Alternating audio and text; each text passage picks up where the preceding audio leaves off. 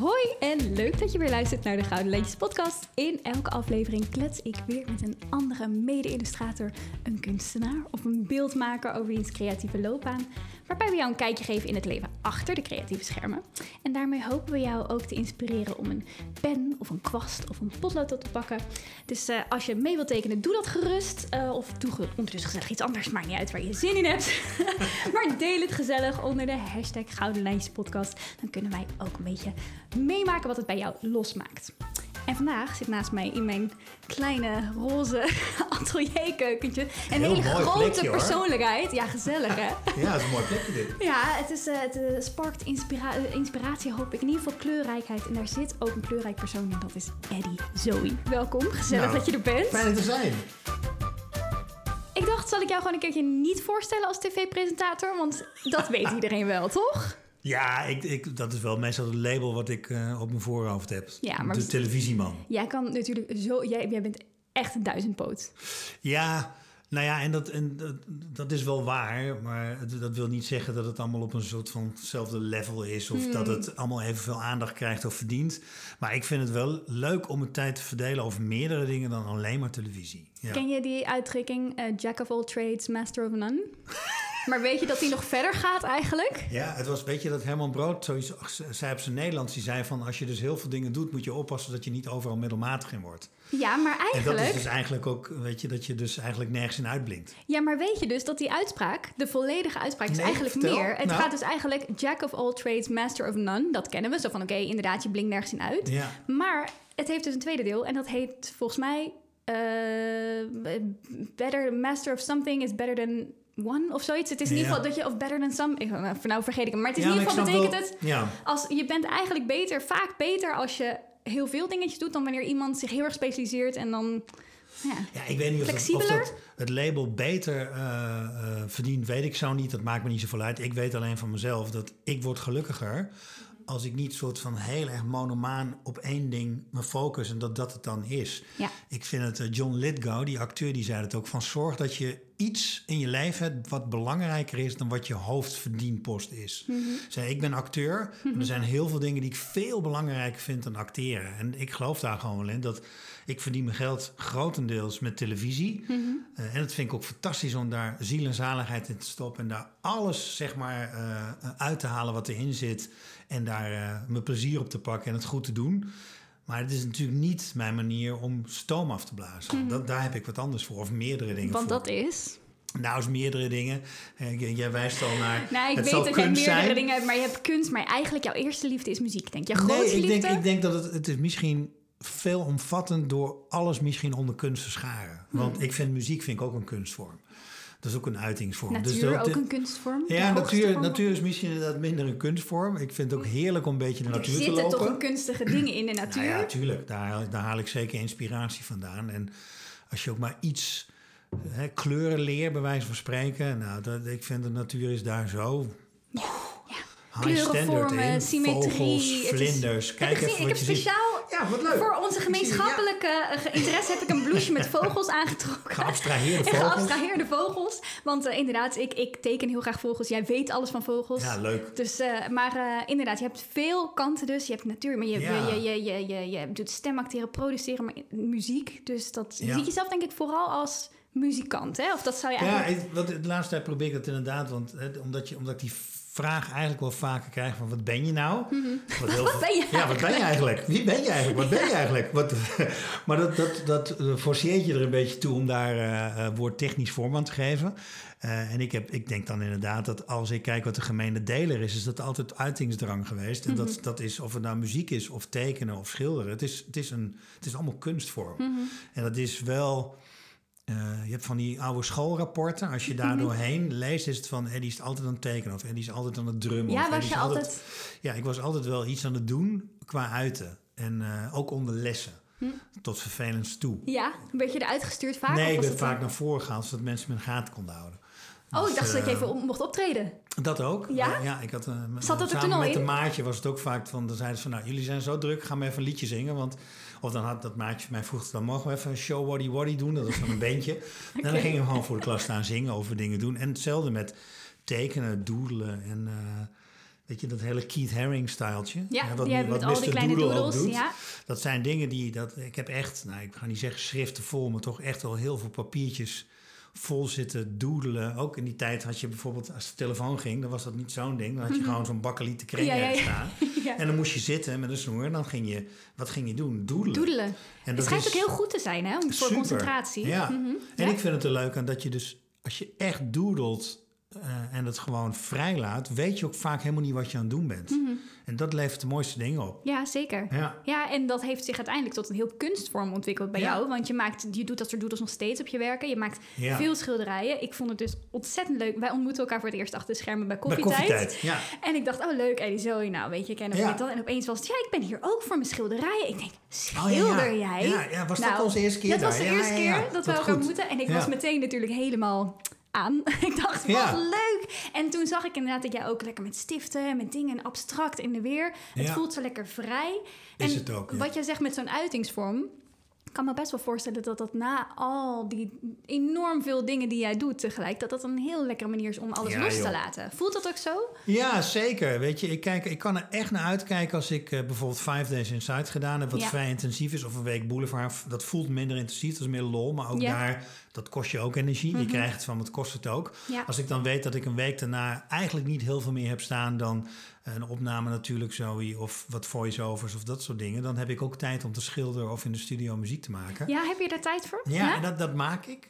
Ja. Dat laat ik ook vrij. Ik heb ook echt eh, eh, iemand van management die het heel fijn vindt. Die zegt ook, ik ben eigenlijk altijd blij van jou als op het laatste moment een opname van Five Days Inside niet doorgaat. Omdat ik dan weet, Ja. hij zegt, ik weet dat ik die week niet meer kan vullen. Ja. Maar ik weet dan dat ik van jou in één keer dingen ga zien en horen, weet je wel. Wat voor En, dingen bijvoorbeeld? Nou ja, schilderijen. En, en dan ben ik met liedjes bezig. Of dan, zit ik, dan kan ik een hele dag verliezen in drie varianten van een basgitaarpartij opnemen... om te kijken welke het beste past. Mhm. Die tijd is ervoor. Maar ja, als je het dan hebt over het schilderen... ja, dan kan ik gewoon echt met heel veel zin naar mijn ateliertje gaan... wat eigenlijk mijn zolderkamer is. Een, eh, een blanco doek op de grond gooien. Mhm. En gewoon beginnen. Ja, Gewoon niet nadenken, gewoon beginnen. lekker alles laten gaan. Even Ja. de hele week. Misschien kan me voorstellen, zo'n programma als Five Days Inside is denk ik ook best wel pittig Dus- om op te nemen. Ja, is het echt. Komt veel binnen en dat Ja. gooi je allemaal lekker op dat doek. Ja, klopt. Heerlijk. En niet alleen op het doek trouwens, want ik zie dat je jezelf ook vaak meeneemt. Al je hele, je hele schoenen. ik, heb een soort van eh, vloerbedekking die dus iedere keer van kleur verandert. Omdat ik ook echt wel gewoon à la Jackson Pollock met verf gooi. ja. En dat betekent dus dat eh, die vloerbedekking, daar zeggen heel veel mensen van, van eh, kan ik die niet gewoon kopen? Kan ik die niet gewoon uitsnijden en inlijsten? Heeft Jackson Pollock dat ook niet een keer gedaan? Volgens mij zijn vloer of zo. Oh, dat was in ieder geval volgens mij een, een abstracte artiest. Ik weet- Ja. Misschien was hij het niet hoor, maar die dan gewoon zijn vloer heeft geëxposeerd. Nou, dat weet ik niet eens, maar het is in ieder geval een idee Goed dat ik idee. ook had. Bij geen deze. enkel idee is uniek, hè? dat blijkt ook maar weer. Maar ik, ik ga het ooit wel doen als ik denk, dit ziet er wel heel cool uit. Ja, Maar ja, het is gewoon eh, daar waar je echt flink ex- expressief aan de slag kunt gaan, is dat bijproduct. Mhm. Ja, en bijproducten kunnen heel mooi zijn. ja prachtig. ja. Hey, en over expositie gesproken, je hebt echt geëxposeerd van Amsterdam tot aan China, tot aan Denemarken, Ja. Oostenrijk, overal. Echt best wel voor de mensen die nu denken, oh ja, maak een keer een schilderijtje op zolder. Nee, Ja. het is echt serious business. Nee, het is, wel, het is wel een tijdje wat meer serious business geweest. En ik, ik weet ook wel dat er eigenlijk meer uit te halen valt. Maar dat betekent dat je ervoor moet gaan reizen. En ik heb Mhm. best veel vrienden die, eh, die echt leven van kunst en dat ook doen. Ja, En dat is een harde liefdeverhouding. Want sommige mensen zeggen van ja, dan moet je dus naar het buitenland. En dan weet je dat je niks maakt. En dan ben je eigenlijk het poppetje wat komt opdraven. Ja, dan ben je echt bezig met promotie in plaats van met het ja, creëren. ja, ik, ja, dat is het wel een beetje. En dat is. ehm, eh, ik heb dat ook wel eens gedaan. Ik ben er ook wel eens echt voor naar Oostenrijk gegaan. Ik ga waarschijnlijk dit jaar en anders volgend jaar vast wel een keer naar Denemarken om echt op te draven. Want daar was je laatste expositie, geloof ik. hè? Of daar Nou, op dit moment heb ik een aantal, ik denk een werk of zes in Maastricht, Kruisheer Hotel eh, Hmm. hangen. En ik denk een werk of vier inderdaad in Denemarken. Dat kunnen mensen ook nog gaan bekijken in Maastricht. Ja hoor, Leuk. gewoon naartoe, Zeker want het is gewoon een hotel. Ja. En dat heeft altijd te maken met zeg maar de, de, de hoe heet dat, de, de, ik wou zeggen de AAF, maar dat heet daar natuurlijk anders. De Eh, TFAF. oh, TFAF, oké. En, dat, ja. en zo'n, zo'n eh, waar alle kunstenaars en waar dan weer zo'n beurs oh, ja, is. Ja, En Kruis Heer, Heer Hotels, als die eh, beurs, en ik weet even niet of het TFAF heet, maar laat maar even TFAF noemen. ja. Eh, als die dan voorbij is, dan, dan doen ze vaak ook gewoon alle schilderijen weg en hangen ze nieuwe neer. Want dan Ah, weten ze dat ze het jaar over allerlei mensen binnenkrijgen. Ja, en dat zijn ook vaak wel kopers. ja. Dat zijn mensen die daar komen speciaal voor die beurzen en speciaal voor Maastricht als kunststad. En dan, eh, dan willen ze gewoon nieuwe werken hebben hangen. En dan ja, kan het zijn dat je een belletje krijgt van... we willen eigenlijk wat werk van jou hebben. En specifiek zelfs, we weten al welke. Die, die, die en die kunnen we die ophalen. Voelt dat fijn als je zo'n belletje krijgt of is het ook een beetje een moeilijk afscheid nemen? Nee, ik vind het uh, voor exposities en ophangen vind ik het nooit moeilijk. Mhm. Want dan denk ik eigenlijk precies het tegenovergestelde. Dat creëert ruimte boven je atelier. Ja, Doen we wat doeken gewoon ergens die ergens Ja. kunnen hangen. Mhm. Ehm, ik heb wel eens moeite gehad met het verkopen van een werk. Omdat ik denk van, deze is wel heel goed gelukt. Welke? En ik heb er, nou eentje, Oceans, die heb ik nooit verkocht. Die hangt ook, eh, die staat nu toevallig boven. Ik heb hem even verhangen omdat er een werk van Frankie Hollywood beneden hangt. Maar Volgens mij heb ik dat wel eens of ergens zien met, met blauwe gradient of zo. Of is dat Ja, niet? Is dat een... dat, is, eh, dat ja. is die Oceans, ja. Ja, en dat komt omdat ik hem... Dat, soms heb je van die werken, met name in het abstract... dat je gedachteloos iets doet. Eigenlijk is het vaak een kruising van een experiment... en denken, nou, laat maar gaan, we zien wel. Mhm. En daar komt af en toe iets uit voort... dat je denkt van, dit ga ik never nooit overtreffen... als ik dat nog een keer ga doen. Ja.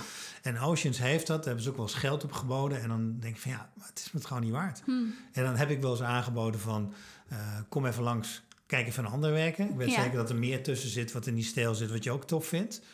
Eh, maar die heb, ik niet, die heb ik nooit verkocht. En ik heb onlangs een werk wel verkocht, die, eh, waar ik dat ook mee had. Maar waarbij ik denk van, maar dit komt heel goed terecht. Dit Ja. komt heel mooi te hangen. Oh, fijn. En dan ben ik er super blij mee dat het op een plek komt te hangen waarvan ik weet. Deze mensen zijn verkocht. Ja. Die willen het gewoon hebben. Hebben ook nooit onderhandeld over prijs bijvoorbeeld. Dan weet je Die gewoon weten het- gewoon wat het waard is. Die waarderen jou als kunstenaar. Die Ja. denken gewoon, En bam, dan wij ondersteunen dit. Ja, En buitenland vind ik helemaal speciaal als mensen daar kopen. Omdat ik ben in Nederland... Kijk, het werkt twee kanten op als je bekend bent van televisie. Mhm. Mensen hebben vaak het vooroordeel van... ja, ja, hij moet ook zo nodig. Hè? Oftewel, het zal wel niks Voelt zijn. een beetje als een soort snabbel eh dan Ja. erbij, ja. En, en de andere kant is heel vaak dat, eh, eh, dat je bang bent dat mensen het kopen... omdat je bekend bent. Dat wil je ook niet Ja, hebben. snap En ik. het voordeel van Dat mensen je, kunnen zeggen, oh, ik heb een echte Eddie Zoe ja, op. zoiets ja. doms. maar als je dan een telefoontje krijgt uit Denemarken waarvan je weet, daar weet ze niet wie ik ben.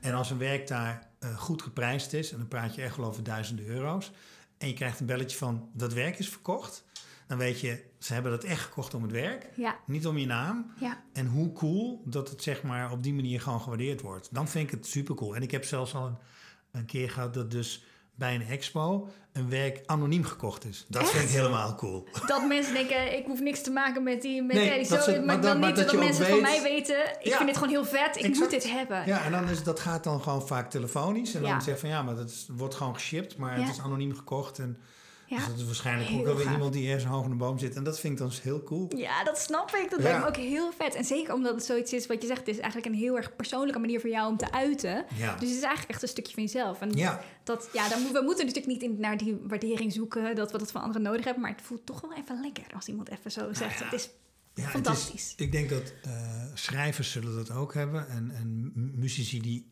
echt alles zelf maken ook. Dat het is... eh, dat is zo van jezelf. Televisie Mhm. is altijd een ding wat je met een heel groot team doet. Mhm. En als je als presentator de credits krijgt, dan verdien je ze echt niet. Mhm. In de zin van dat, eh, dat je maar een klein radertje bent. Dat heel veel mensen die credits verdienen. Omgekeerd ook, hè, als een programma mislukt, dan is het ook Is vaak niet, echt jouw schuld. Dan is, ja. het, dan is het gewoon, dan is dat, um, zijn meerdere factoren. Maar als jij een kunstwerk maakt, echt gewoon zelf maakt, dan is dat jouw ding. Ja. En dat is ook 100% van jou. Daar Ja. heeft niemand aan geëdit of camerawerk voor gedaan of eh, noem maar op. Nee, dat is gewoon jouw ding. Mhm. Ja, En als dat dan werkt of ergens valt, dan vind ik het nog steeds het allergrootste compliment denkbaar dat iemand gewoon besluit. Er is zoveel keuze op het gebied van kunst. Je kunt zoveel kopen en er zijn Zeker hebt, zoveel ja. goede kunstenaars. Als mensen dan besluiten van ik wil dat werk hebben en ook nog, want dat is dan hè, een beetje my fear van oh en ze weet ook echt niet, Niet wie je bent. ik ben, dan vind ik dat het allergrootste compliment dat denkbaar. snap ik. Ja. ja, het is een enorm hoge beloning, maar het is ook best een hoog risico. Ik denk dat veel mensen, tenminste dat hoor ik, ik geef heel veel cursussen in, Ja. eh, in tekenen. En er zit toch ook een heel stuk angst van, oh, maar ik leg zo mijn ziel bloot. En wat Ja. als het mislukt? Ja, nou ja, ik vind mislukken nooit zo'n punt. Nee, dat heb ik ook niet. Want maar ja, eh, dat heeft misschien ook te maken met de manier waarop ik werk. Is dat ik kan, ik werk best dik. Dat is een beetje door de jaren ja, heen er zit heel veel textuur Ja. in, Mijn oudere werk hebben we dat minder. Hè? Dat is gewoon echt wel wat meer eh, figuratief ook. En, en daar, daar eh, heb je missie wat minder imagination bij nodig, want het is vaak wel gewoon echt een voorstelling. Mhm. Eh, en daar werkte ik wat, wat dunner, maar door de jaren heen is dat dikker geworden. En als iets naar mijn gevoel van, nou, is net niet lekker, maakt helemaal niet uit, ga ik gewoon overheen. je overheen. Ja, dat is prima en dat werkt. En heel vaak heb ik juist dat het dat nodig heeft. Ik heb wel eens dat het vrij snel goed gaat. Mhm. En dan ben ik ook wel tevreden, dan is het klaar. En dan denk ik toch van, ja, maar toch even niet die vibe van die, van die dikke werken. En dan ga ik er toch weer overheen. Ja, Dus ja, Oh, dat is ook best wel lef dan dus. Om ja iets, dan doe ik het toch wel. want dat merk ik ook heel veel bij schets. Dat mensen heel bang, vind, eh, bang zijn om een mooie schets in te gaan kleuren. Omdat ze Ja. denken, ja, maar mijn schets... Of, of met fineliner over gaan ja, trekken. joh, maar dat snap niet. ik helemaal. Ja, maar jij, maar jij bent sowieso wel een lefgozer. Denk je dat dat, dat een beetje te maken heeft dan met die creativiteit, met die durf? Want je hebt zoveel nieuwe experimenten durf je uit te voeren in je carrière. Of, of naar, op een punt ben je afgestapt dat je gewoon dacht... Ik, heb dat helemaal no- ik, ik zie dat helemaal eigenlijk niet Nee? zo. Ja, ik vind het wel fijn dat, ik, vind, ik vind het wel leuk dat je zegt je bent een lefgozer. Ja, maar, nou ja, als televisiepresentator van BNN in het begin was ja, dat wel zo. want jij Daar bent gewoon we- daar, jij ging solliciteren, niemand, het bestond nog niet. Jij dacht, nou, ik ga hem gewoon maar eens wat doen. En je vond jezelf volgens mij zelfs nog een beetje te oud voor een jongere zender. Maar Oh, je dacht, zeker. oh, we doen het gewoon. Want toen Ja. Ja, ik was, ik was begin 30 en BNN bestond nog niet. BNN Mhm. was natuurlijk... eh, eh, je had een programma van Bart de Graaf op Veronica, wat zo heette. Je had natuurlijk Mhm. Ja. CNN, dat was een Ja, knip op ja, ja. BNN, Mhm. Bart News Network. En ik hoorde in de wandelgangen van eh, een aantal mensen... die jongen gaat een eigen zender starten... Mhm. en die gaan ook presentatoren nodig hebben. En ik was eigenlijk voor de grap bij een regionale zender televisie aan het maken. Mhm. Dan was ik gevraagd via bevriend iemand die ik kende uit de muziekwereld... die een edit dingetje voor mij nou, gedaan volgens had. mij, als we daar nog even op inhaken, volgens Ja. mij ben je daar ook eerder terecht of iets Ja. terechtgekomen omdat jij dacht, ik weet niet hoe ik mijn muziekvideo, hoe ik daar Klopt. muziek, ik heb zelf een muziekvideo maar op Ja. een clip opgenomen, Eh, er moet geluid onder, ik snap niet helemaal, weet je wat, ik loop ergens binnen bij RTV Oost. Ja, klopt, ja. Snap Ja, je is- wat dat ik is- bedoel met lefgozer? Nee, het klopt wel dat ik, dat ik eh, heel erg... ehm, ik er was één jongen bij BNN die had zei... Waarom heb jij gewoon geen gêne? Dat je denkt, oh, maar straks vinden ze het kut. Ik denk, nee, ik ga dan inderdaad gewoon naar binnen. Ja. Dat is dat verhaal wat jij eh, opdiept. is inderdaad dat ik... Ik had zelf een videoclip gemaakt bij een... eh, ik had toen een platendeal bij Sony. Eh 96 was ik bezig met een album. Dat is uitgekomen ook. Eh, dus het allereerste eigenlijk van hè, eh, geld verdienen met creativiteit Ja. was eigenlijk de muziek. Ik had echt een officieel platencontract, Engelstalig album uitgebracht, twee jaar voor het überhaupt BNN starten. Ja. Eh, en ik had zelf een clip gemaakt, maar ik had die clip, wat een, wat een hele leuke one-taker was, met een soort van zelf verzonnen selfie-stick, wat helemaal niet bestond. Je had DV-kammetjes en ik had er een op een soort van lange stok geplakt. Ehm, tig takes gedaan eh, om die clip te maken, want het ging, iedere keer ging er wel iets mis, weet Ja. je wel? Want het is een Ja, one-taker, ja. dus altijd gaat er wel ergens iets Het is mis. je eerste videoclip, het is een one-taker. Dus ja, ja. En ik moest geluid eronder hebben. En ik ging naar RTV Oost, omdat ik denk, dacht, daar kunnen ze dat. En ik loop dan naar binnen. En ik vraag zo van, kan iemand me helpen om dat te fixen? En iemand die komt naar me toe en zegt, ik wil je wel helpen. En ik kijk en denk, ik ken die gozer. En dat blijkt dat wij een soort van allebei een beetje rivaliserende bandjes hebben gezeten. Oh. Kick the Bucket en High in Bad Rubbish. En, eh, en ik vond het een aardig gast, toen altijd al met muziek. En hij Mhm. bleek daar regisseur, wat ik dus eigenlijk gewoon ook niet precies wist. En ik ben daar dus... eh, eh, met hem heb ik eventjes gezeten om, dat, om dat, dat te fixen. Hij was dan toen, ik was eigenlijk alleen maar aan het kijken, maar we waren een beetje aan het lullen. En uiteindelijk heeft hij gevraagd van wil je niet... En we, zijn, we gaan beginnen met een jongerenprogramma. Dat heet Jong Belegen. We hebben al één presentator, maar we willen eigenlijk iemand erbij. Wil je niet aanstaande zaterdag een paar bandjes interviewen? En ik had zoiets van, Sure. why not? Weet je wel? Ik vind muziek leuk en Mhm. dat lijkt me wel geestig. dus ik ben dat gaan doen. Om vervolgens te horen van, eh, eh, you got the job, weet je wel. Fantastisch. En, en ik denk een paar maanden later was het Bas Treffers, de grote baas, die belde en zegt van... Ja, we vinden eigenlijk dat je het zo leuk doet. We willen wat meer dingen voor jongeren gaan doen. We gaan een uitgaansprogramma doen. Wil je dat niet ook presenteren? Dus ik Mhm. had twee programma's. Amazing. Ja. Zomaar van een En- videoclip die echt, even niet eh, zomaar. wilde lukken. En dat, ja. en dat was hartstikke leuk om te doen. En ik had, we waren toen bij René Vroeg concert geweest. En ik had daar wat rare dingen gedaan. En ik hoorde dat van Bart Graaf. Ik denk, ja, Bart is ook wel brutaal. Als ik daar nou gewoon een compilatietje van maak... dan stuur ik gewoon naar die zender en dan zien we wel.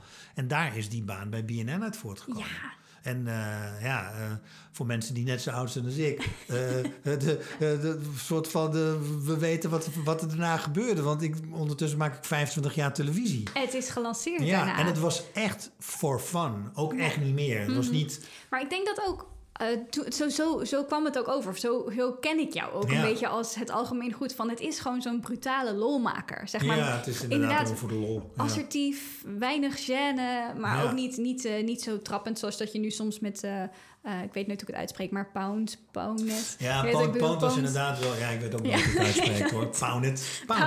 Pound. Ja, ik, ik was ook... eh, ehm, een soort van BNN vond ik, de, vond, ik de, vond ik een goede balans hebben. Het is wel zo dat Mirjam de Graaf, de zus van Bart, laatst in een interview ook ergens riep van... voor mij kunnen we het eerste anderhalf jaar wat BNN gemaakt heeft helemaal niet meer uitzenden... Mm. vanwege wat nu allemaal speelt. En ja, mensen zijn wel wat sneller op hun pik Mhm. Ja, getrapt. ja, ja. En wij maakten best We harde hebben grappen. voortschrijdend inzicht gekregen. Ja, ja. en ik denk ook dat het goed is hoor, daar heb ik niks op tegen. Maar BNN was wel lang leven de lol. En eh, ja, als een grap iemand kwetste, dan was dat over het algemeen toch vaak wel het probleem van die persoon die zich gekwetst voelde. Zo, stond, Ja. zo was, zat de wereld Ja. een beetje aan elkaar. En bij Poont kreeg ik eh, met name in het begin vaak wel het gevoel van. Ja, maar jullie doen het erom. Het is trap om het trappen. En ik Hmm. Vind dat, ik- ja. ik vind dat wel veranderd hoor. Ja. Want ik heb ook best wel dingen gezien waarvan ik denk, dit vind ik wel oké. Mhm. Eh, en, eh, en daar zijn ook best wel grote en goede talenten uit voortgekomen. Daan Niebe, die bij Boulevard Mhm. Ja, werkt, ja, is, ja, heeft ook een poont-historie. maar eh, ja, dat, dat natuurlijke soort van pff, we don't care en we doen maar wat. En wat Veronica vroeger had, je bent jong en je wilt wat en je doet gewoon iets. Ja. Dat, dat klopt wel heel erg bij wie ik toen was en Ja. ook nog wel wie ik ben. Alleen als je wat ouder wordt, dan heb je wat minder, ja, weet ik veel, eh, zin om. nou, nou, ik, wil, ik wou zeggen zin om dat te doen, dat is het niet eens zozeer. Maar het voelde toen natuurlijk om het te doen en nu voelt het gewoon oké om het te doen zoals ik het nu doe. Gewoon wat Ik- rustig aan. Af ja, ik denk, ik denk gewoon dat dat misschien gewoon leeftijd is hoor. Ja, je is dat gewoon- zo? Weet ik niet, maar eh, van de week hadden we naar mijn boulevard nog dat ik afsloot dat ik Arno Kantelberg heb gezoend. Ja, ik weet het. Ik heb het gezien. Nou, ik het kreeg vrij veel op de app van mensen van... dat is echt een classic BNN-actie. Want dit, dit, jij vroeg, dit soort dingen dat je vroeg wekelijks. Ja, Toen ja. dacht ik, ja, dat is wel waar. Eh, Met jezelf vragen, en waarom nu niet meer? Ja, omdat het gewoon heel logisch voelt om dat niet altijd te doen of zo. Mhm. Ik weet niet, wat, dat, dat, er zit geen gedachte achter. Er zit gewoon een soort natuurlijke ontwikkeling in. Zie je, zo'n- Denk ik wel. zie je dat ook in je werk dan? En zo'n natuurlijke Ja, verandering? Mhm. ik, ik, denk, ik heb kunstacademie gedaan. Want dat is wel eh, de oorsprong. Hè? Televisie kwam vrij laat op mijn pad. En daarvoor heb ik al heel veel dingen gedaan op het gebied van muziek en kunst. Mhm. En ja, weet je, als je kijkt naar ontwikkeling, eh doelend naast je telefoon, eh, zeg maar gerust, beste jongetje van de klas in tekenen. eh, op de middelbare school, want dat hebben de meesten die iets met tekenen doen. We waren, niet, we waren, nou, we waren misschien wel. Eh, we, vonden het Zesjes, leuk. ja, echt waar voor ja, tekenen. Ja, magere zesjes, ja. Ja, ik vond het vooral heel ontluisterend dat je dan dat beste jochie was van de klas op het op VWO met tekenen en vervolgens ga je naar de kunstacademie. En dan bleek je, oh ja, iedereen was hier dat beste Mhm. Dat beste jongetje. En ik ben helemaal niet meer uitblinker. En nu, en nu is iedereen een soort van gelijk level, wat ik heel tof vond hoor, want dat, dat inspireert Mhm. elkaar. Maar, maar ja, eh, dan denk ik wel dat met name kunstacademie heeft, is een enorme belangrijke geweest in ontwikkeling. Mhm. Want ehm, ja, middelbare school, with all due respect, was over het algemeen toch wel eh, heel erg gericht op tekenen, natekenen. eh, vooral niet abstract, maar realistisch tekenen. En als je dat, als je vrij makkelijk iets kon natekenen, dan kon je goed tekenen. Ja. Eh, wat ik nog steeds prachtig vind als mensen dat heel goed kunnen. Mhm. Maar dan komt er een moment van ontwikkeling. Picasso heeft ooit geroepen van toen ik 17 was, tekende ik al als Raphaël. Mhm. Eh, en dat is ook zo. Ik heb meerdere exposities gezien in Louisiana. dat is een museum in Denemarken, waar ze toen een overzichtstentoonstelling hadden. Maar ook heel veel werk van zijn jonge jaren. Ja. Barcelona heb je een tof Picasso museum waar je Oh, heel leuk, veel werk ja. van zijn jongere jaren ziet. En dan zie je gewoon van, ja, als je zo goed bent en je bent 17, wat moet je dan je rest van je leven nog tekenen? Ja. En je hoeft niks meer te bewijzen. Het is niet dat je op een bepaald moment denkt van, ik ga nog vooral laten zien dat ik zo goed Mhm. levens echt bijna fotorealistisch eh, ga tekenen. Dan, dan moet je dus andere dingen gaan doen. En ik, heb, ik denk vooral kunstacademie is daar voor mij heel belangrijk geweest in. Eh, maar wie ben jij? Weet je, het is leuk dat je hartstikke mooi een pakje melk of een gezicht kunt natekenen. Maar eh, wat, wat vind je tof en wat, wat inspireert je? Wat vind je mooie werken? En dan hadden we lessen van de man die heette Jacques Snijder. En die zette alleen maar rare muziek aan. Echt muziek waarvan je denkt, dit heb ik nog nooit gehoord. Wat de fuck is dit? En dan zei hij, ga hier maar gewoon met een pen. Ik wil alleen maar dat je in, in strokes gewoon tekent wat je voelt bij deze muziek. Hmm. En dat was mooi, want aan het einde van zo'n uur... dan zag je wat iedereen gedaan had. En daar kon zoveel verschil in zitten. ja. Sommige mensen vonden die muziek verschrikkelijk. En dan had je Oh ja. hele rare, zenuwachtige eh, Mhm. ja, patronen. En anderen die vonden dat fantastisch. En dan kreeg je juist ja, bijna iets wat eruit zag als een soort van stadsgezicht van boven. Oh, leuk. Hele rare dingen. En dat, dat vond ik zo inspirerend. Al die, want toen was de kunstacademie tijd nog vijf jaar. Mhm. Wat we daar aan lesmateriaal hebben opgepikt. En met name vrij denken. Ja. Gewoon los durven laten. Eh, tekening hoeft niet altijd alleen maar mooi te zijn en realistisch kwaliteit of lijkend te zijn. En onderricht in, ik weet nog, de eerste keer gingen wij eh, eh, naar het buitenland, geloof Duitsland of Oostenrijk, nee, Duitsland, naar een Miro-expositie. Ja. En ik had niks, ik, ik snapte dat gewoon niet. Ik weet Miro even niet meer. Eh, voor de geesthalen. Miro, dat is een eh, Spaanse kunstenaar Ja. en die maakt eh, ja, abstracte werken. Mhm. Maar dat kunnen soms doeken zijn die zijn dan blauw en dan zie je een rood bolletje en een zwart bolletje Ja. en een wit streepje. Ja. En dat is dan. Er begint me iets te dagen. Mhm. En, en hij is een kunstenaar die soms langs het strand kan lopen en dan vindt hij een vorm en daar maakt hij een beeld of een werk van. Alleen, ja, als jij. Ik kom uit Twente, conservatief. Tekenen was inderdaad wat ik zei, gewoon vooral goed na kunnen Mhm. tekenen. En ik, ik werd op zo'n expositie en ik snapte het gewoon echt niet. En ik snapte ook niet wat daar goed aan was of wat daar mooi aan was. Dus met een aantal leerlingen zijn we vrij vroeg de stad in gegaan. En pas jaren later ben ik werk van een Mark Rothko of eh, van op-artists als Victor Vasarely of Bridget Riley. Eh, maar ook zeg maar de, de abstractere kanten van een Picasso of een Miro heel erg gaan waarderen. Van, hey, zie dat in de tijd. Weet je, zij hebben in die tijd iets gedaan wat nog niet was. Of voor een nieuwe stroming gezorgd. Ja. Eh, Picasso is meerdere keren is hij van stroming gewisseld. Blauwperiodes, Ja. cubisme, noem maar ja, op. Maar ook een, ooit een expositie, eh, overzichtsexpositie van hem gezien... waarbij hij heel duidelijk zoekende was. Ja. En dat was het idioot aan die man. Als hij pointillisme had gezien, als hij Seurat had gezien... dacht hij, kan ik dat ook? ja, maar dat is en het dat leuke. ging hij doen. Ja. En vervolgens was het gelijk perfect. Oh ja, en dat dacht is dan wel weer- Oké, eh, eh, dan ga ik weer wat anders. kijken. En er was echt een expositie waar, waar je jaloers op werd... omdat alles wat hij aanraakte, was goed. Ja. Maar uiteindelijk moet je dan nog steeds je eigen vorm vinden. Ja. En dat, hè, om helemaal terug te gaan naar wat je zegt, eh, ontwikkeling. Ik denk dat de kunstenaar nooit uitontwikkeld is. Maar ik vind het van mezelf wel tof als ik oude werken zie... dat ik kan denken, ah ja, dat maakte ik toen. Mhm. En dat vind ik ook wel tof. Maar ik vind wat ik, wat ik nu maak, vind ik toch alweer gaver. Of Ja. eh, weet ik veel, authentieker. Of Ja. meer, eh, nog meer loslatend of vrijer. En niet dat dat per se dan beter is... Ja. maar op dat moment voel ik me daar dan wel beter bij. Ja, dat snap ik. En er zit ook heel veel gela- letterlijk gelaagdheid natuurlijk Ja. in jouw schilderij. Ik kan me ook voorstellen dat met de jaren dat je meer gelaagdheid gewoon in je werk stopt. Vanuit jezelf. Dus dat misschien dat je dat meer herkent erin. Ja, dat, dat kan heel goed.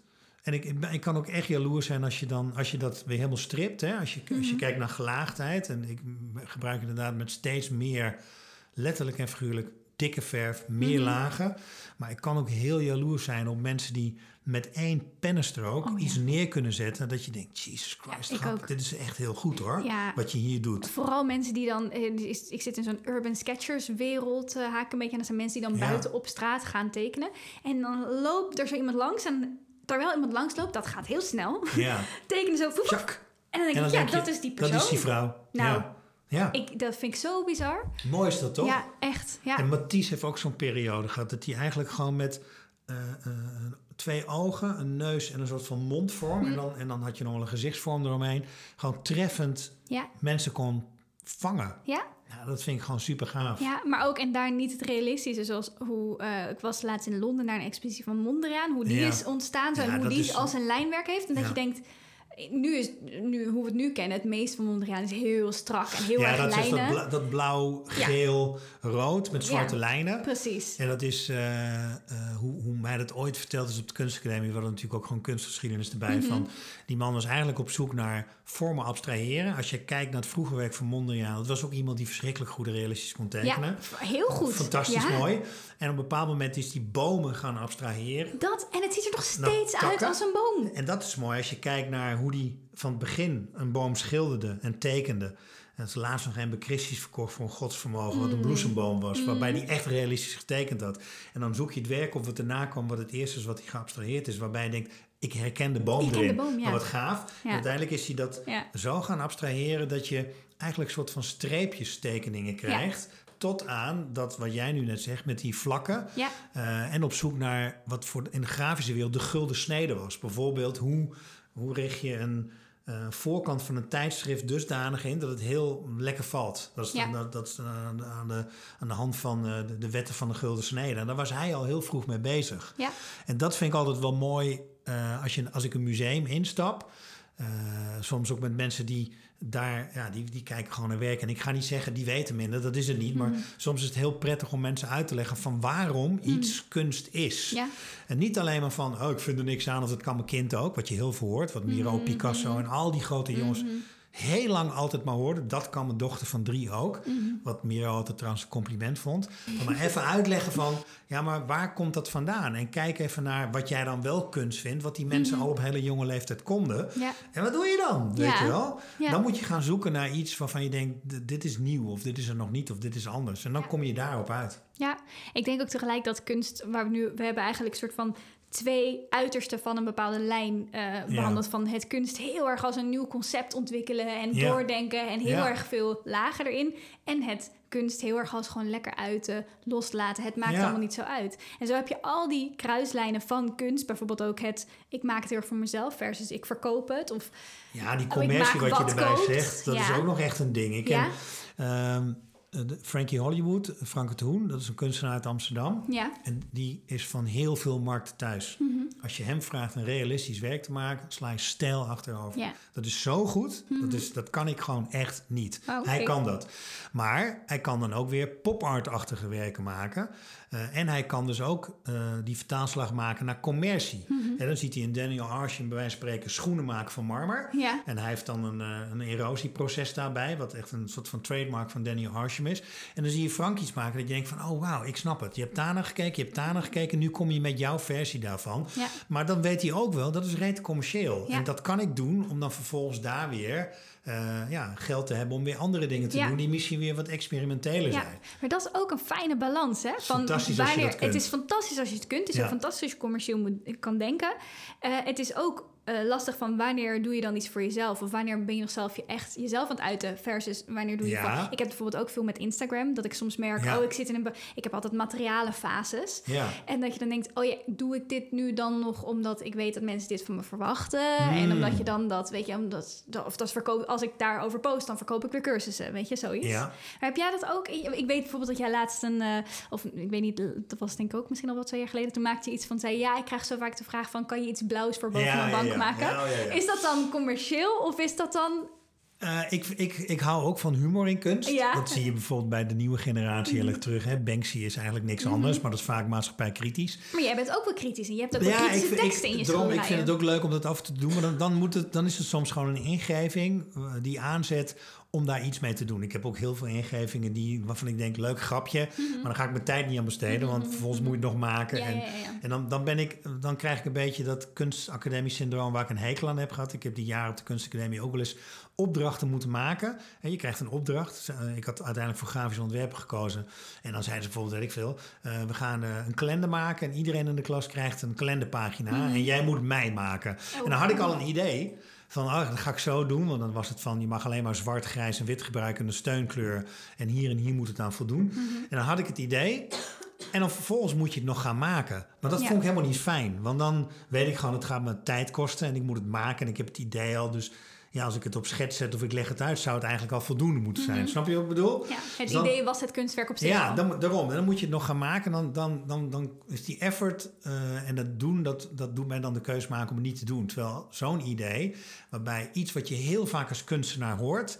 eh, omdat ik het best wel boeiend vind van wat vinden mensen kunst? En wat vind ik kunst? En wat Mhm. Ja. vind ik mooi als ik een museum inloop? Wat ik echt heel veel en vaak doe. En dan iedere keer kan ik daar weer iets uithalen. Ik denk van, kijk, die snapt het. Of die, Mhm. weet je, dat... Nou, en, en ja, kopers, met alle respect, soms gewoon niet. Die willen gewoon iets moois voor, eh, voor bij Ja, de bank ja. of boven de bank. En die kunnen echt dingen zeggen als van... eh, dan, dan lopen ze door mijn werk. En ja, ik vind dat wel tof, maar eh, kun, kun je dat niet ook doen, maar dan in het blauw? Ja. En dan denk ik, eigenlijk is het gewoon een belediging. Mhm. Weet je wel? en dus heb ik juist daar een grap van gemaakt. Ik heb het omgekeerd. Ik heb dus een aantal werken gemaakt waarbij de meest gestelde vragen die ik krijg, krijg die ik eigenlijk een beetje als belediging heb ervaren, Ja. die ben ik gewoon gaan schilderen. Ja. Dus eh, met de titels als Something Blue for Above the Couch. Something Ochre Matching Your Curtains. Mhm. Oh ja. Of Matching the Curtains. Daar heb ik gewoon een viertal doeken van gemaakt. Waarvan er dus inderdaad eentje in Denemarken verkocht is. Ja, Omdat je nou denkt, fuck, met snapt hier. Ja. Ik betaal een shitload of money voor zo'n doek. En die zijn ook echt wel mooi geworden. Mhm. Maar ik merk ook wel dat dat vaak ook wel doeken zijn die... Ja, die niet, die niet begrepen worden. Mm. En die niet verkocht worden omdat ze misschien niet mooi zijn. Maar het is een pun. Ja. En, eh, maar ik hou daar wel van om dat soort dingen Ik te zie maken. ook een beetje zo'n ondeugende twinkel in je Ja, ogen als ik je het erover hebt. leuk. Het voelt een beetje als een soort van kunstzinnige middelvinger naar de consument. Ik denk dat je hem helemaal goed omschrijft. dat, is, dat is het echt. En als mensen het dan toch kopen, dan vind ik het super. Want dan, Ja. hebben ze het, dan snappen ze het ergens wel. Maar het kan ook best zijn dat ze denken... hé, dat is precies wat ik zoek. Want het is inderdaad... Ik zoek Iets iets rood voor boven de bank. dus dat vind ik dan ook heel geestig. Ja, Ja, en, en andere keren, eh, want ik heb, dat was een serie van vier. En ik heb dan onlangs een serie van vier gemaakt die nu in Denemarken eh, hangt. Waarbij ik gewoon ehm, een aantal dingen eh, van, van kunstenaars die ik ja, ben gaan bewonderen. Eh, ja, waarbij je dan denkt, ik wil, ook, ik wil gewoon ook zoiets maken, maar op mijn eigen manier.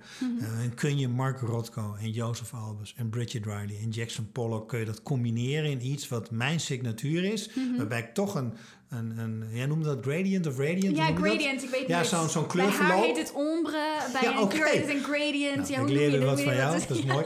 Maar ik noem het kleurverloop. Ja, eh, waarbij ik denk, ik wil een kleurverloop maken... waarbij je eh, dat, die gevoelens van die kunstenaars samenvoegt in een doek als ode. En dat het toch echt fucking gaaf is om naar te kijken. En heel dik geverfd. Ik, ik zei ook van, eh, tegen mensen die ernaar kijken van... wauw man, dit is, ik zie gewoon helemaal geen doek meer. Ik zei, dat is precies de bedoeling. Oh, ik wil dat het er zo dik op ligt. En maar niet dat, het, dat, het- dat je het naar iemand toe maakt van... doe er een laag over. En nee, je moet het gewoon het moet handgemaakt zijn.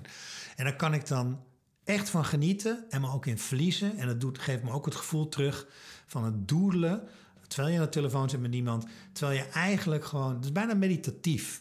En dat vind ik zo fijn om te doen. Maar dat kost je wel energie. Als ik dan klaar ben met vier van die doeken... dan kan het best zijn dat ik vervolgens echt een maand gewoon even niet wil schilderen. ja, gewoon omdat je al eigenlijk je hele... Misschien net zoals dat je dopamine soms op kan zijn... hebt gewoon je, Ja. al je, al je Ja. concentratie en al je vermogen Dat zit daar gewoon in. En dan heb ik dan als voordeel dat ik dan wel weer... weet ik veel, iets van muziek kan gaan maken. Je hebt zoveel verschillende projecten. Of dan ga je, dan heb je iets met ja, tv of of, daar weer wat iets. meer in de natuur. Dus, Ja. dat is wel, eh, dus dat is wel lekker, ja. Ja, heerlijk. Mm. Leuk. Ik heb nog als laatste, denk ik, een vraag. Omdat eh, nog even terugcirkelen naar dat lef, dat eeuwige lef hè, wat jij hebt. Ja. ik denk namelijk dat, dat, dat heel veel mensen daar iets van kunnen leren.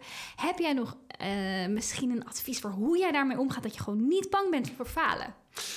Ik heb eerlijk gezegd geen idee. We hadden een producer bij BNN, die jongen heette Remco Bosman. En die had het een paar keer dat hij me erop wees. Want ik zei ook van, wat bedoel je nou, Lef? En er was ergens hadden we een soort van gathering. En toen was van, ja, er moet even iemand het podium, die moet uitleggen. En ik stond al op het podium om het te doen. En hij zei, zie je, dat bedoel ik. Ik zou, dat dus, ik zou daar echt, ik zou het gewoon niet durven, zei hij. Maar daarbij, als ik het dan zou doen, zou ik willen weten, wat ga ik zeggen? Hoe ga Ja, ik het ja, ja. zeggen? En ja, het enige waar ik het naar terug kan brengen, is gewoon, gewoon doen. Gewoon Maar ik geloof met heel veel dingen gewoon doen. Mhm.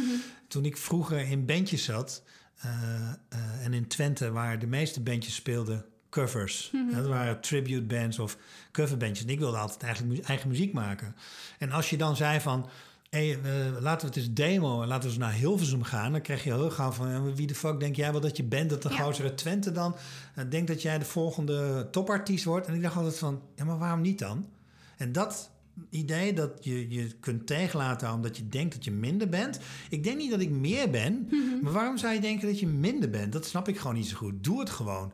En ik denk dat je jezelf enorm kunt verrassen. Ik ken best veel mensen, die zul je ook wel hebben meegemaakt, die, die, die kijken naar, de, hè, jij maakt iets, zeggen, oh mooi. En vroeger vond ik het ook leuk om te tekenen, maar ik ben het eigenlijk gewoon, ja. ik, ben, ik doe dat niet meer. Maar waarom dan niet? Ja. Weet je, ga het gewoon weer doen. Of pak het op. Of iemand zegt van, ik zou dat ook wel willen proberen, schilderen. Ja. Ga het gewoon doen. Ja, ja, ja. Koop een doek, koop spullen. En ik snap best wel dat mensen denken... ja, maar dan weet ik niet wat voor een doek en wat voor spullen. Daar kun je misschien nog wel wat tips in geven. Of ga gewoon naar goed kunsthandelbedrijf. We hebben Hegen en Van den Berg in Zeist zitten. Nou, dan zie ik echt mensen binnenkomen die van toeten nog blazen weten. En die gaan met spullen naar huis en denken van... hé, hey, die hebben goed advies gekregen. En die gaan, die gaan hier aan beginnen.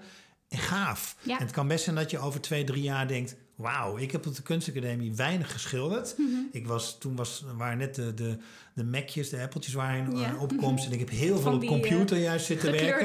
Ja, dat was nog daarvoor. Ik ben nog zo Oh, oud dat je, die, dat je die classicjes had. Die vierkante rare dingen. Ja, die herken ik al niet. Nee, en dat was toen echt nieuw. En ik heb daar echt een paar jaar soort van... Nou, misschien... Ik ga niet zeggen aan Floor is niet waar, want ik heb heel veel van geleerd. Maar ik, ik vond het zo boeiend, die nieuwe manier van kunst maken... dat ik, ik ben daar gewoon ingedoken. En ik denk dat je dat gewoon moet doen. Duik er gewoon in. Ik heb op de kunstacademie naar verhouding weinig geschilderd. Dat ben ik na de kunstacademie gaan doen. Maar de eerste doeken die ik maakte na de kunstacademie... te denken van... En nu ga ik echt fulltime schilderen. Ik ga echt doeken maken. Die waren verschrikkelijk. Die waren lelijk. Ik heb er zelfs een paar in de fik gestoken. Oh, echt? Om te denken, wie weet wordt het dan wat. Oh, weet ja, je wel? ja, ja. Een soort van super. Ja, Mhm. super experimenteel raar doen. En nog een laag erover. Maar uiteindelijk komt er dan natuurlijk dat je denkt... hé, hey, maar dit, dit, dit durf ik te laten zien. Of dit durf ik op te hangen. Ja. En eh, ja, als je het dan leuk vindt om te doen... want dat is de grootste voorwaarde... dan is uiteindelijk die vier letters doen. Gewoon doen. Fantastisch. Je geeft me ook het perfecte bruggetje voor mijn boek. Dat is namelijk nu uit, wanneer deze Ja. podcast is. En daar komt ook, dat gaat over smoesjes die mensen Mm. hebben waarom ze niet kunnen gaan tekenen. Het Gouden Lijntjes tekenboek, voor als iemand geïnteresseerd is en dan dat meteen wil opzoeken. Ja. Eh, het belangrijkste is inderdaad lief voor jezelf zijn en gewoon doen. Ja. Want dat is de enige manier waarop je het gaat leren. Je gaat groeien, je gaat het ervaren, maar alleen als je het gewoon doet. Ja, en vind je eigen geluid daarin. Want ik, ik kan me wel voorstellen... eh, in Twente vroeger, wat was kunst? Bijvoorbeeld Rien Poortvliet. Wat een fantastische Ja, illustrator is. ja. Daar gaat het niet om. Maar als jij, als jij denkt dat kunst alleen is... dat je net zo goed kunt tekenen als, Als Rien Poortvliet... Mhm. eh, dan, dan zijn er... Weet je, ga naar musea, laat je inspireren. Ga naar, ga naar eh, kunstenaars kijken en, en eh, ja, check hun verhaal. Van waarom zijn ze gaan maken wat ze gaan maken. Een Kees van Dongen doet mij echt veel meer dan menig kunstenaar die bijna fotorealistisch Ja. kan tekenen en schilderen. Waarom? Omdat hij zijn eigen geluid gevonden heeft. En echt met een paar simpele toetsen iets neer kan zetten. Dat ik denk, lijkt het? Nee. Heb je gezien hoe hij Brigitte Bardot tekent? Lijkt het? Nee. Is het mooi? Ja. Ja. Maar waarom? Omdat hij gewoon het lef heeft om op zo op doek te kwakken. Ja, is misschien ook verschil tussen kunst en documentatie. Ja. Het is vastleggen of het is je ziel erin gooien. Ja. En dat eh, is heel mooi. En dat moet je gewoon doen. Dat moet je gewoon doen. Zo Zullen we hem daarmee afsluiten? goed, Lijkt ja. me een heel mooie ja, les. ga ik Dankjewel. hele bak koffie van je opdrinken. Proost, geniet ervan. Kun je daarna maar een paar schilderijen maken. nou, dankjewel. graag gedaan. Gezellig. Leuk. Vond je het een leuk gesprek? Nou, Eddie en ik ook. We hebben hierna nog even zitten doorkletsen. En het volledige gesprek vind je in de Gouden Lijntjes community. Net als alle andere aftertalks met mijn vorige gasten, waarbij we ook tekenen tijdens het praten. Dat is dus superleuk om direct een kijkje te krijgen in allerlei verschillende tekenprocessen. Je vindt al die video's in de community via goudenlijntjes.nl slash community. Of check de show notes voor de link. Daar vind je trouwens ook alle informatie over Eddie en zijn schilderijen. Oh, en als je dan toch twee tellen hebt, dan helpt het mij ontzettend als je deze podcast 5 sterren geeft of een fijne review achterlaat of wat er ook kan in je app. Kleine moeite, heel groot verschil voor mij, dus alvast bedankt. Hopelijk ben je weer geïnspireerd geraakt door deze aflevering en ik zie dan jouw tekeningen of je andere dingen die je wilt delen met heel veel plezier tegemoet onder hashtag Gouden Lijntjes Podcast.